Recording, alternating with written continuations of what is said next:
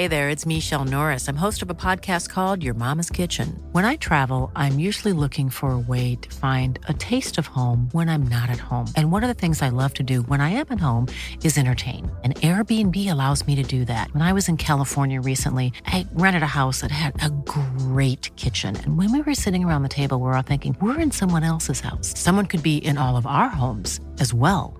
If you have a home, but you're not always at home, you have an Airbnb. Your home might be worth more than you think. Find out how much at airbnb.com/host. Hey, I'm Ryan Reynolds. At Mint Mobile, we like to do the opposite of what Big Wireless does. They charge you a lot. We charge you a little. So naturally, when they announced they'd be raising their prices due to inflation, we decided to deflate our prices due to not hating you. That's right. We're cutting the price of Mint Unlimited from $30 a month to just $15 a month. Give it a try at mintmobile.com/switch. $45 up front for 3 months plus taxes and fees. Promo rate for new customers for limited time. Unlimited more than 40 gigabytes per month slows. Full terms at mintmobile.com. The Squareball Podcast. Hello, welcome to the show. It's brought to you in association with West Yorkshire Electrical, a fully accredited electrician that covers the whole of West Yorkshire and beyond. They do all sorts of electrical services. Your big three, as Michael might say: solar panel installation, fire alarm services, CCTV, home and business, electrical test and inspection work for your home and business. Loads of contract work with schools as well.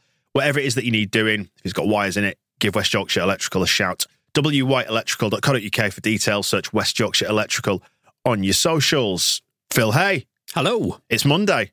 And Leeds United, I think, are very happy, aren't we, after what was it, Super Weekend down in East Anglia, getting there and back apart. Memories of Ronaldo Vieira. Even the drive wasn't too bad. Yeah, I think there were trains cancelled and the weather was pretty dreadful. Didn't start well, finished spectacularly. Big result. Big result for Farke. I mean, going back to his old club where he's still so well thought of. I mean, loads of applause for him before the game.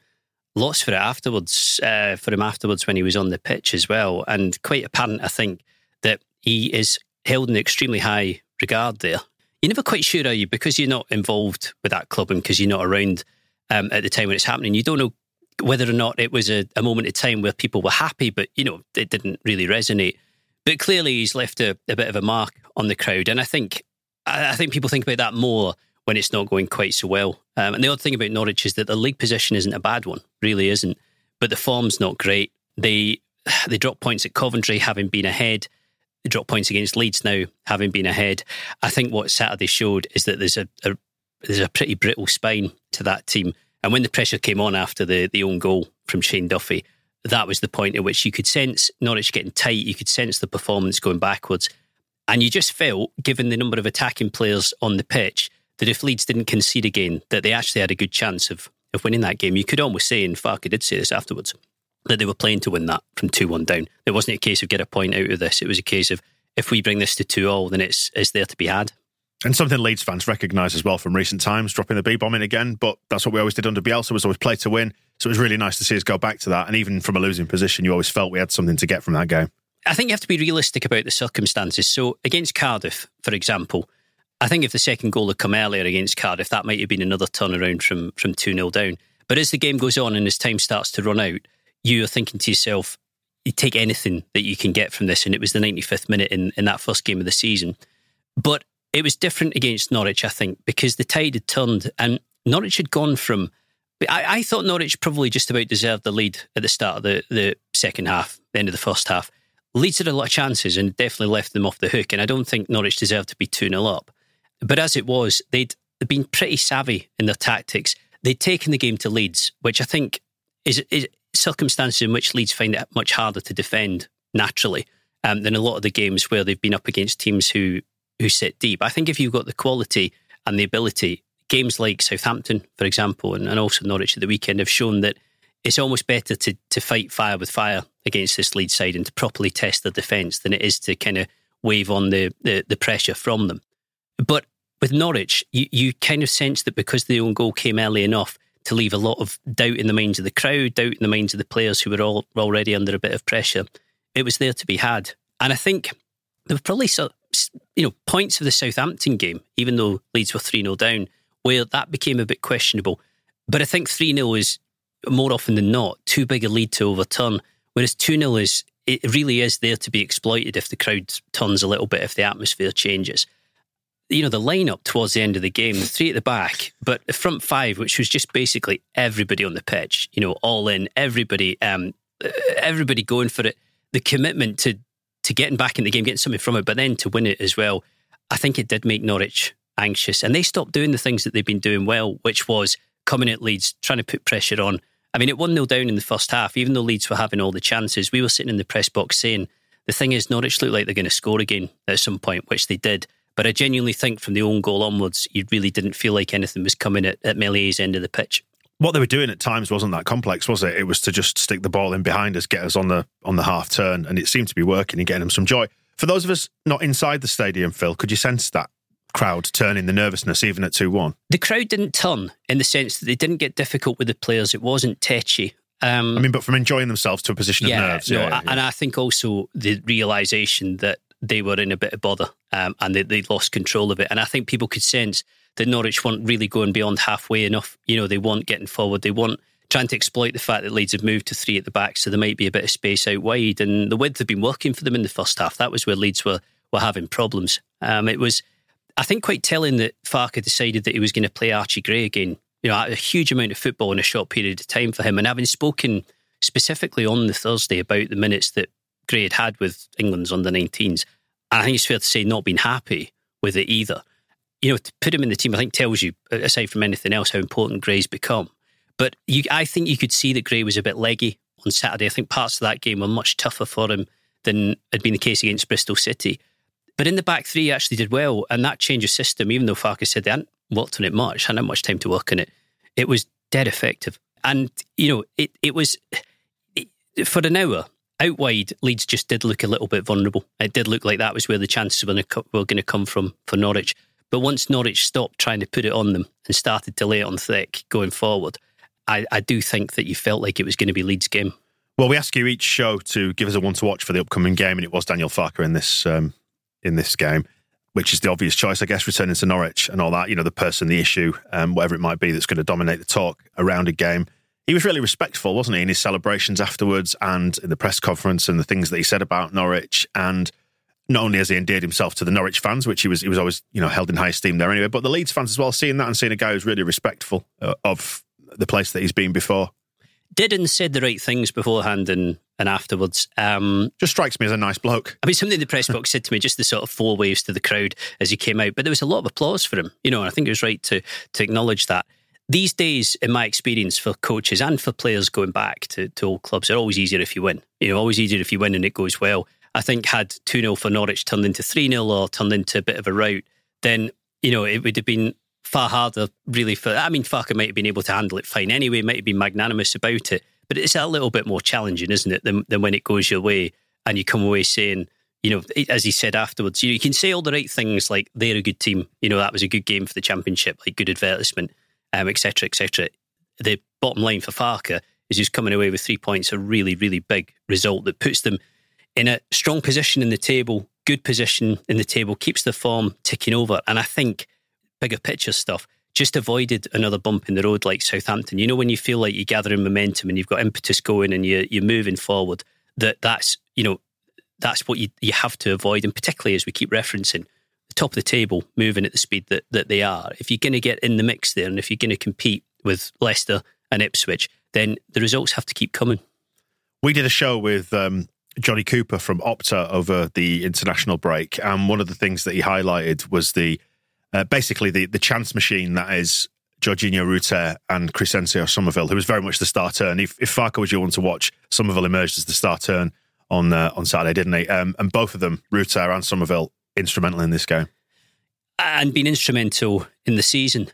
Rutter, I think, always had the potential to be a proper wild card in this division, a kind of cheat code thing, because he is a demonstrably talented player and the circumstances were not great for him last season. It was hard to see in him, you know, the £30 million investment. But there is a level eventually a player drops to where they are just going to be better than almost everybody else in the division. And the championship is probably it for Rutter.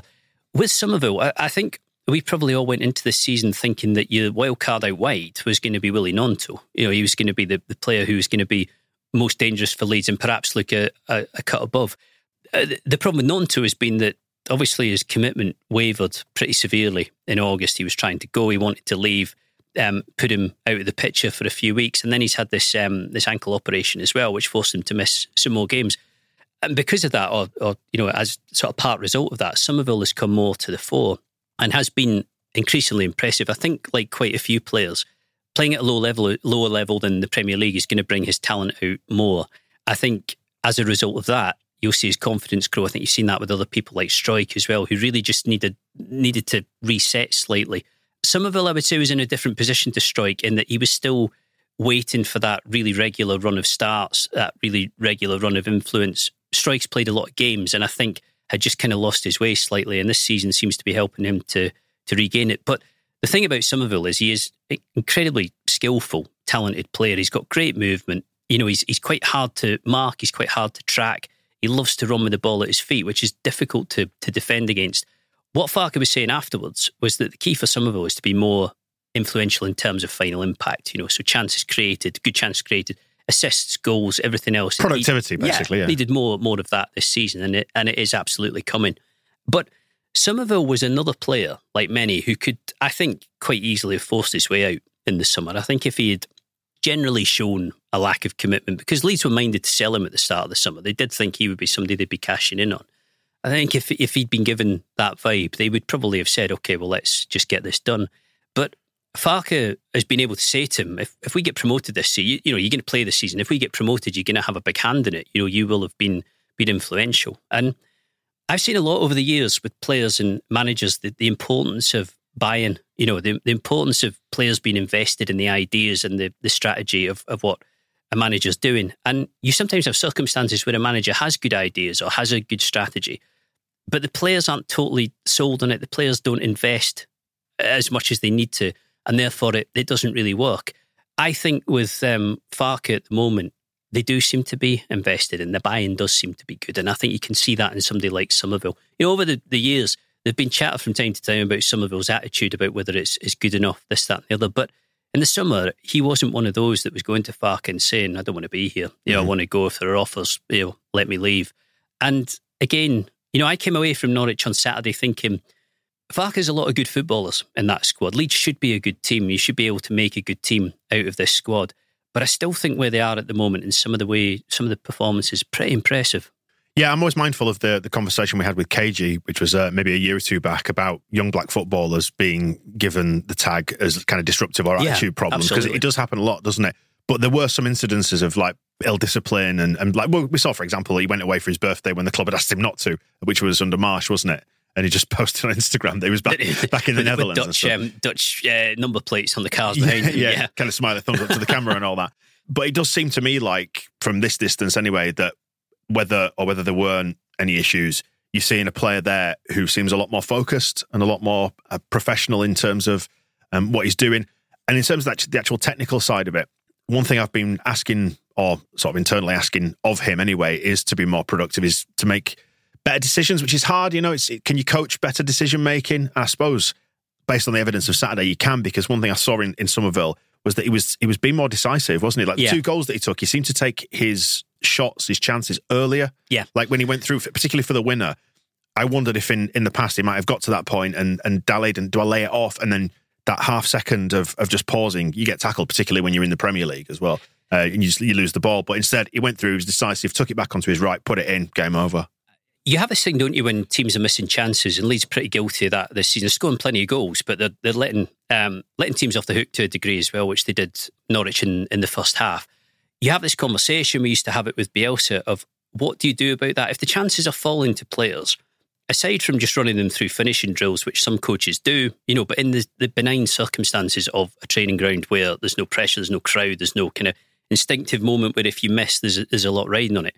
How do you make that better, and how do you get them to improve? And I sometimes wonder whether the answer is you can't really. You know, I suppose if you practice finishing to death, then perhaps it does become a bit more instinctive. But I do totally agree with the theory of if a manager stood in the touchline and a player's 6 yards out and they miss the goal, like, there's no way of influencing that, really, is there? You could play a different player or whatever else, but sometimes it's going just, back to what Bielsa said, he always said that, didn't he? Like, sometimes just beyond you. You can coach them up to a point, but then it's down to them in the final moment. Beyond your wit to do anything about it. But I think to look at Summerville, you can definitely see moments at which he either carries the ball for too long or doesn't take passes which are available to him. The things that as a really young player you develop over time and you start to learn. And I definitely do think some of that can be coached. I think some of that can be improved through coaching. And obviously the finish for the second goal was a beauty, you know, and off the post. But what I found really interesting about the second goal and what I think was a feather in Somerville's cap was the way in which he held and he held and he held. You know, he had Gnonto unmarked. It looked to me as Summerville was coming forward down the left that the obvious ball was the pass to the back post where Gnonto's unmarked. A little bit like the Salah finish against Liverpool, you know, where you're at a bit of an angle, but the keeper's exposed and you bang it in. But Summerville kind of waited and waited and waited. And then when he saw his moment and saw that he could finish, he did. You know, it was the right decision. It was a good goal. And you'll have noticed, I think, in that moment, Summerville run into the dugout, celebrate, got cramp. You know, that's how hard he'd run himself. Although but, it is fashionable now to celebrate and pretend you've got cramp or your hamstring. I suppose so. Maybe just trying it on. But players running to the away end as well, even though there was 4 minutes of normal time left and 8 minutes of injury time to come. I think at that point they knew they'd won it. You know, I think at that point they had that confidence of feeling we've done this and they're not going to have another goal in them. It's a big result. It really is. Could you find love at Leeds United? The Squareball Podcast. On the members' show, Michael chats about the time he had the bright idea to take his girlfriend to a pre-season friendly at Hartlepool. I was single about a month after. Why do you think that was? It's a 5-year relationship that ended on Dave Livermore. That ended because of fucking Kevin Blackwell. To listen to the members' show, get priority access to the match ball and all our shows ad-free, become a TSB Plus member at thesquareball.net/plus. Hey, I'm Ryan Reynolds. At Mint Mobile, we like to do the opposite of what Big Wireless does. They charge you a lot, we charge you a little. So naturally, when they announced they'd be raising their prices due to inflation, we decided to deflate our prices due to not hating you. That's right. We're cutting the price of Mint Unlimited from $30 a month to just $15 a month. Give it a try at mintmobile.com/switch. $45 up front for 3 months plus taxes and fees. Promo rate for new customers for limited time. Unlimited more than 40 gigabytes per month slows. Full terms at mintmobile.com. Life is full of awesome what-ifs, and some not so much, like unexpected medical costs. That's why United Healthcare provides Health Protector Guard fixed indemnity insurance plans to supplement your primary plan and help manage out-of-pocket costs. Learn more at uh1.com. Millions of people have lost weight with personalized plans from Noom, like Evan, who can't stand salads and still lost 50 pounds. Salads generally for most people are the easy button, right? For me, that wasn't an option. I never really was a salad guy. That's just not who I am. But Noom worked for me. Get your personalized plan today at Noom.com. Real Noom user compensated to provide their story. In 4 weeks, the typical Noom user can expect to lose 1 to 2 pounds per week. Individual results may vary. Returning to the formation chat, Phil, we were saying before, was it something approaching a 3-2-5 or thereabouts on the pitch? It looked like, and even Archie Gray was one of the defenders in that system, which is absolutely fantastic. Two in midfield, it looked like almost like 5 or 6 up front at any given time. Because I remember when those subs were made, it was about 70 minutes, wasn't it? I went, right, oh, well, we're going for this. This should be fun. We either lose this, you know, 5-2, or we win this. But It wasn't a Hail Mary, it was a very calculated Hail Mary, because Farke said, didn't he, in the post-match, he felt it was there to be won, he felt it was our day. Yeah, I think it's always easier to say that after it goes right, but we probably all felt the same actually at 2-1, especially when Norwich started to retreat a bit and weren't really getting over the halfway line with the same impetus as they had previously. You did feel as if it was going to be a question of, could they hold out? And I don't think recently the form has suggested that they necessarily would. I was asking Farke about the formation afterwards, because 3-5-2 or 3-2-5, whatever it was, is a big shift structurally and tactically from his preferred 4-2-3-1, which is pretty much what Leeds have done all the way through the season so far. And his view was that it was kind of important from the start of the season, because they'd just been relegated, because it had been a difficult summer, there'd been a lot of change in the dressing room, not to mention with Farke as head coach as well. It was important to have a kind of settled steady system that people could feel their way into and could understand. But I sort of said to him, how much what did you do on 352, 325? Because it works in a completely different way. And he said, well, basically none on the training pitch. He said he'd spoken to, or him and his coaching staff had spoken to the players about how it would work in theory and what would happen if they had to play like that. But I think there was no time really through the international break to do it en masse because a lot of players were away. I think as well, when you have to switch to that formation midway through a game or midway through the second half, you can't even really be sure of which players are going to be involved in it because you have to make a lot of changes for that to happen. Who's still got some running in their legs? I asked him whether or not before the goals, given that there were so many substitutions on the cards, whether he'd been kind of tempted to withdraw Summerville, and he sort of said yes or no, but he just felt like Summerville might do something, and I think that had been quite apparent through the game. I think in the circumstances, because Norwich were starting to back off, it made it easier to work, but I still thought, again, I'd said I've been quite impressed with some of the performances so far. I thought it was, it was a good thing for Farke. It spoke highly of him that he did that, and it paid off so effectively. Dan James as a wing-back. Yeah. Which, he has been mentioned, I think, before as a wing-back in dispatches, be it on like Twitter or forums, whatever.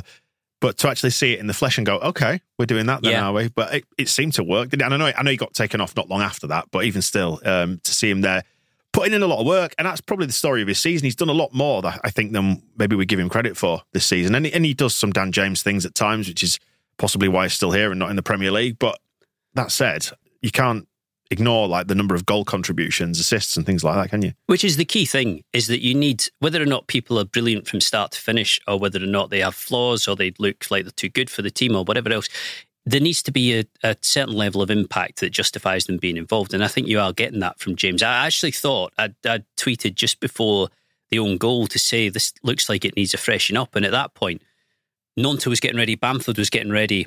I wondered whether James had had a difficult 15-minute spell, I thought. I wondered whether he might get taken off. And we'll never know what was going to happen at that point. But then James keeps that ball in for the own goal, and that did absolutely change everything, because the game was meandering a little bit at that point. There wasn't enough. It was just kind of getting away from Leeds without any drama, and drama was exactly what they needed. The stamina was good as well, though. The fitness was there towards the end. That was a tough game to chase, and it required a lot of running. It required a lot of commitment. And it does change the complexion of this week. I think, again, it makes... It's not to say Leeds will win at Stoke, but it makes Stoke an easier game, I think, on the basis that you're not coming off a result that, again, has left you quite a long way adrift of the top two, or has kind of kept you stuck in that pack of the playoff positions or behind. Leeds would do themselves a big favour by getting some real impetus now and getting some breathing space over other clubs. Stoke, let's turn our attention to that then. Should just add for kit geeks out there, and do go back and check out our four-part kit special with Ed Cowbird, who designed this season's kits. Still unbeaten in the white kit, Phil? Yes. But it'll be blue down at Stoke, I dare say, the peacock. So let's say that. And we haven't won in an away kit since Brentford away. It was discovered, when we stayed up. Is that right? That's right, yeah. Wow. Like all the games we've won other than that have been in white. In white, yeah. You're right. I don't think it could be either the third kit or the home kit for Stoke. It will have to be the blue. So maybe this is the night. It's not going great for Stoke, is it? No, 20th. Their last five games, lost one. Yes. So they have it in them from time to time, but they're not looking at this stage, like I said, who are going to particularly bother the playoffs. You could say the same of Huddersfield on Saturday. And these are probably actually the weeks that the critical games, so, Norwich away, I think falls into that category. Leicester, 100% Leicester away is going to fall into that category. But these are probably the weeks that are going to define how it goes for Farke this season and for Leeds. In that, if they're making the most of Stoke away, Huddersfield at home, and are doing that consistently, then they're going to be banging the running. Yeah, they 9 points in a week speaks for itself. Absolutely are. How much then the running for the top two is probably in the end going to come down to, can they go to Leicester and get something? If Ipswich start to wobble a little bit, can you take advantage of that? The games that, like Norwich, I think they're trying to make the point down at Norwich that before the game, they were 7th, they were only 2 points and two positions behind Leeds. It didn't feel like they were because things haven't been going too well for them. But, if you lose to Norwich in that game, which Leeds could easily have done, the table does look different. It does, and you potentially finish the weekend 7th or 8th. And they would have been above us. Yeah, so there's a bit of grumbling, it's a case of we're not consistent enough. Whereas the complexion is different now, and it does set up this week in the way that, you know, in the way that these weeks do make the table change quite a lot. It could do. It definitely could do. It was a pretty crucial result, I feel. Yeah, looking at Stoke's 20th position, played 12 and they've won 4, drawn only 1 and lost 7. Yes. So it's one or t'other by the looks of it. They've scored 13, conceded 18, goal difference there, -5. Obviously, they're on 13 points, 5 points clear of QPR in 22nd. Well, which goes back to something you've spoken about a few times, the value of winning games as opposed to drawing games. You know, they've lost a lot of matches, lost as many as Rotherham, they're down on 6 points, but they have managed to put wins in there. And if it is going to be a season where Stoke just need to keep themselves in the league, then winning games here and there will do that for them. But it is another opportunity, isn't it? As most of the, I suppose the fixtures that you're identifying there, the what you do in the other games, it's the ones that could go either way that you described as the crucial games, but actually it's all the other ones that you should win where you need to keep those wins getting on the board, don't you? And this is one of those. I think that's probably the right way to describe it. It's one of those where you're expected to go there and win. You kind of have to, don't you? If you are to be in contention. 18-19, 19-20, 2 seasons, perfect examples of winning the games you should win and what that does for you. And actually, if you look at what went on right at the end of the 18-19 season, it was losing a game that Leeds had absolutely no business losing, Wigan at home, you know, against 10 men when you 1-0 up, that did for them. You know, those days where, and then okay, getting beat at Brentford, but Leeds, quite honestly, never had a great record at Griffin Park. And I always felt with Brentford that they played in a way that gave a lot of teams trouble and seemed to give Leeds problems constantly as well. But, you know, that Wigan game, you win that and, you know, that puts you on the route to automatic promotion. You lose games like that and it does cost you, it does compromise you. So yeah, those need to be bankers, those need to be yielding points. I think Stoke away, Huddersfield at home, Farke will be feeling like there should be a decent return from these 2 matches. What I think we're going to start seeing now, and what we probably need to find out, is how this is going to work when he starts to rotate certain positions. I don't get the impression from looking at him so far that he's somebody who likes to rotate religiously or do it any more than he has to. But there does surely come a week or a point where Rutter, you know, it doesn't look like he needs to come out of the team. I think Pirro looks like he needs to come out of the team. But there maybe comes a point where... Well, Archie Gray, for example, who's played now four times in a week. If Gray starts at Stoke, it would surprise me slightly, although maybe he'll have recovered great through the last couple of days. But there's a lot of football in his legs all of a sudden. I think the difference with Gray is that he's 17, so you expect there to be changes there from time to time. But there will surely come a point where, I don't know, even the medical department are saying, look, Rutter is kind of close to the red zone when it comes to potential injury risk, maybe Pirro is. Well, just expand on what the red zone is, because people might not be aware. Well, when clubs analyse players and their fitness, they keep a good tab on and a close eye on the load, the training load, how much the muscles are being worked, how much they're under strain, how much pressure is on them. And everybody has data analysis programs which can show when a player is at more risk of an injury or so less. Is that based on output then? Yeah, pretty much. It's algorithms, it's analysis of the distance you've run in training, you know, the distance you've run in games, what you've done, broken down into things like how much of your running was sprints, how much of your running wasn't, you know, what sort of strain that's putting on your muscles. And they can say to a coach, on any given week, this player is actually quite at risk of injury this week, according to the data. So you might want to think about how you deal with him. You might want to think about whether you rest him in this game, put him back in at the weekend, whatever else. It's not to say that Rutter or Pirro or anybody else like that is actually at that point. Something tells me that Gray must have been as close as anybody at the weekend, having, I mean, it was like 4 90 minutes in 11 days for Gray in the end. It was tough. But if Farke does get round to a night where, or a day where he thinks, I do actually need to make a bit of a switch up front, then we'll get to see what his thinking is. What does he do with Bamford? What does he do with Anthony? Anthony has started already, but how does he mix it up, and how exactly does the pecking order look? Just looking at Stoke's results, actually, they've beaten, their 4 wins came against Rotherham, who are obviously very low in the table. You got Watford, who are 19th. Bristol City was one of the more eye-opening ones. They're 8th at the minute. And then Sunderland, the most recent winner, were in the playoffs and were sort of been knocking around the same part of the table that we have, Phil. But they have already lost to Ipswich, Leicester and Preston, the teams that have made the early running. So can we read too much into that? It's not as if it's been an easy fixture list. I think it tells you that Stoke probably do have it on their day. But that it is the sort of form that suggests that if 20th isn't a fair reflection of them as a team or what's gone on, somewhere around about mid-table might be more realistic. I don't think you'd be looking at Stoke at the moment and thinking they'll be chapping on sixth place when the season ends. Saying that, I wouldn't have said the division is particularly settled down yet either. It's very, very tight. I think, 2 points from sixth down to 12th, 13th, 14th. Yeah, so you've got Sunderland on 19 points and then you've got Swansea 17th on 15, so there's a very small spread, yeah. So it kind of means that Blackburn in 15th could easily bounce, to the verge of the playoffs with one result. It really is that close. But certainly at the top, I think the division will be starting to look at Leicester, Ipswich and Leeds saying they've had good starts, all of them.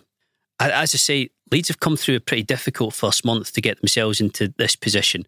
I think it's been good work by Farke. Honestly, do I think he's got this team settled now. They definitely look happy with the way they're playing and what they're doing. It's not like it's always perfect. It's not like it isn't failing in some respects. The opening goal shaped the game for 60 minutes at Carrow Road, and it was so soft, that corner into the near post.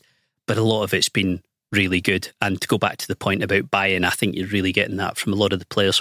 Yeah, in the sense that in so many games, we are just in a really simple way, better than the opposition. We've got better players. We've got more options off the bench. Because the Norwich commentators, for example, that were on their I Follow service at the weekend were bemoaning the fact that they just did not have the options from the bench that Leeds had. They were actually sort of marvelling in the options that we did have, like being able to bring on Bamford and the other players that came on at around that same time just to chuck it all at trying to win the game. And it worked when they just said, we just don't have the same options. Which is the turnaround, isn't it, from the middle of August when that was exactly the position Leeds were in, that there wasn't choice on the bench. In part, there wasn't choice because you had two players in Sinisterra and Gnonto who were still there but were out of the picture because of circumstances. But that bench on Saturday was really strong. And I think when an hour gone, I was kind of tweeting saying this looks like it could do with a freshen up, this looks like it could do with a change. It wasn't a case of you're just going to have to throw some people on and see what happens here. You could actually make proper strategic tactical switches with what was on the bench, because there's some really good players on there, really strong, dangerous players. Already you've seen a good spread of goals throughout the team, and I think you're going to see that right the way to the end of the season. Farke was talking when he was on about Pirro about, Golden Boot, who scores 20 goals a season, this, that and the other. It's not to say anybody will do, but I think the years where you've had a couple of people going past 10, I think it'll be different this time round. I think there'll be plenty. It'd be nice if we had about 5 or 6 players all got 15 or more, wouldn't it? I don't mind that. If you had that, you'd be winning the title or thereabouts, although it has to be said, Leicester are getting into record-breaking territory now with their form. I think you have to be respectful of that and say they've been terrific. I would accept second place, Phil. If that's what it's to be, I'll take it. It's fine. Well, you can hardly argue with the side who are on their points tally at this point, can you? No. That doesn't happen by chance. I was actually watching some of their highlights before the game at Carrow Road, and they just looked as if they were strolling. I'm sure in periods of games it's been difficult. It's not like they haven't lost any. They did lose that game to Hull. But some of the highlights and the goals they were scoring, they were making it look very, very easy. What do you know about Stoke then, as we head in towards that one? I'm just looking down their squad. There's a lot of Grizzled Championship bastards in there. They've got a certain Lewis Baker. No appearances so far this season. Is he injured? He had knee surgery to Baker a little while ago. You're probably right about them being fairly grizzled. In terms of formations and tactics and so on, I don't think anything out of the ordinary at all. I think it'll be quite familiar in comparison to what we've seen from the Championship so far. Leeds away from home, I think it's a dilemma, isn't it, for opposition manager to know exactly how to deal with it. At Elland Road, you can definitely get away with sitting deep, being compact. I think as well, as Leeds' form develops and if it keeps on getting better, your own support completely understand that you're kind of playing the percentages and trying to be sensible about the odds in a game like that. But it isn't. I mean, we saw this even with Bielsa. With a home crowd, it is tricky because home crowd don't particularly like to see their team being defensive, don't like to see the team being passive. They do want to see a bit of aggression. They do want to see the team having a go, but it does expose you against Leeds, partly because of the range of attacking ability in the squad, but also because of the pace of it. I think that, again, is what you were seeing with Summerville on Saturday. You lose track of somebody like him. You lose track of somebody like Gnonto. Rutter as well is pretty quick. And it's hard to manage that. What's your feeling about this one then? Another win for Leeds on the board? I mean, look, I think let's be fair about it. It should be, shouldn't it, given the relative league positions and the relative form? What's the unknown factor we need to look at here? I think the unknown factor, and this will be the case right the way through the season, is that when you bounce into the weeks of 3 games in, 8 days, 3 games in a week, it does put a certain amount of strain on. It does put a certain amount of pressure on. It can throw up some odd results. They've got the game against Huddersfield coming at the weekend as well, so turnaround time isn't absolutely massive, which is another reason why Farke might have to think about who he protects a little bit, who he's cautious with. It's going to be pretty crucial team selection for both games, just getting that right. And you would assume that it's not going to be easy to just do the same 11 all the way through. This is when you really need to use your squad. So, for example, does Gray come out the team? Does Anthony go in for one of the wingers? Does Bamford get a chance? I think Farke will be loath to change it much. Mm-hmm. I really think he'll be happy with how it's settled at the moment. But these weeks are always a little bit questionable because no matter how good you are, it's quite easy for the football to catch up with you in the Championship. Yeah. Just occasionally just throws up a random game that you don't expect, doesn't it? But... yeah, or finds you a little bit jaded, a little bit off colour. I think Southampton was like that. I went to Southampton thinking it would be close, that Leeds would potentially have the beating of them, that circumstances might be good for Leeds to exploit.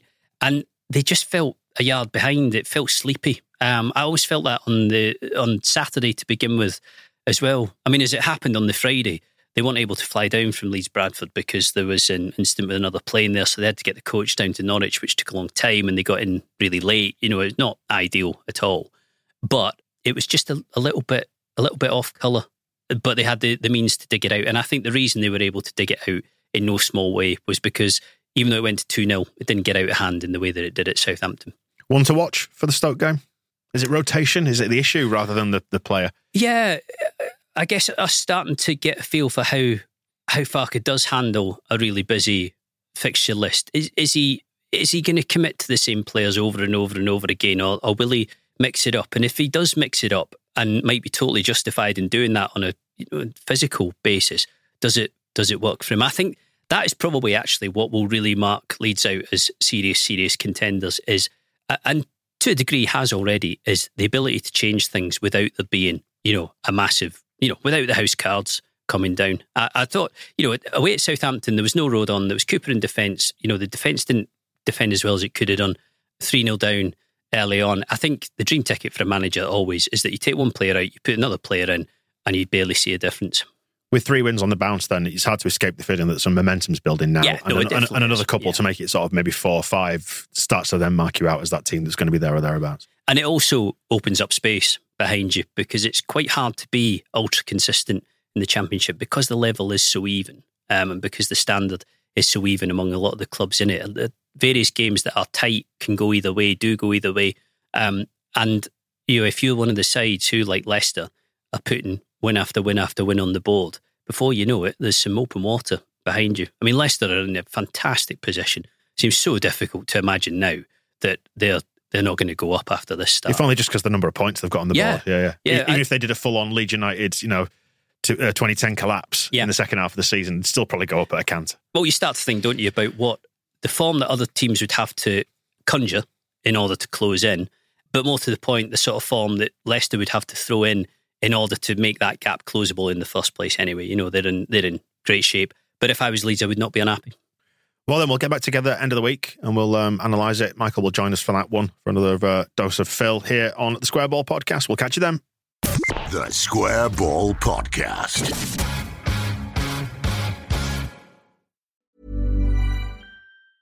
Small details are big surfaces. Tight corners are odd shapes. Flat, rounded, textured, or tall. Whatever your next project, there's a spray paint pattern that's just right. Because Rust-Oleum's new Custom Spray 5-in-1 gives you control with 5 different spray patterns. So you can tackle nooks, crannies, edges, and curves without worrying about drips, runs, uneven coverage, or anything else. Custom Spray 5-in-1. Only from Rust-Oleum. Even when we're on a budget, we still deserve nice things. Quince is a place to scoop up stunning high-end goods for 50 to 80% less than similar brands. They have buttery soft cashmere sweaters starting at $50, luxurious Italian leather bags, and so much more. Plus, Quince only works with factories that use safe, ethical, and responsible manufacturing. Get the high-end goods you'll love without the high price tag with Quince. Go to quince.com/style for free shipping and 365-day returns.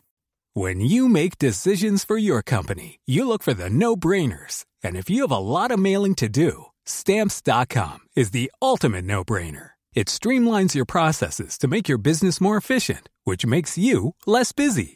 Mail checks, invoices, legal documents, and everything you need to keep your business running with Stamps.com.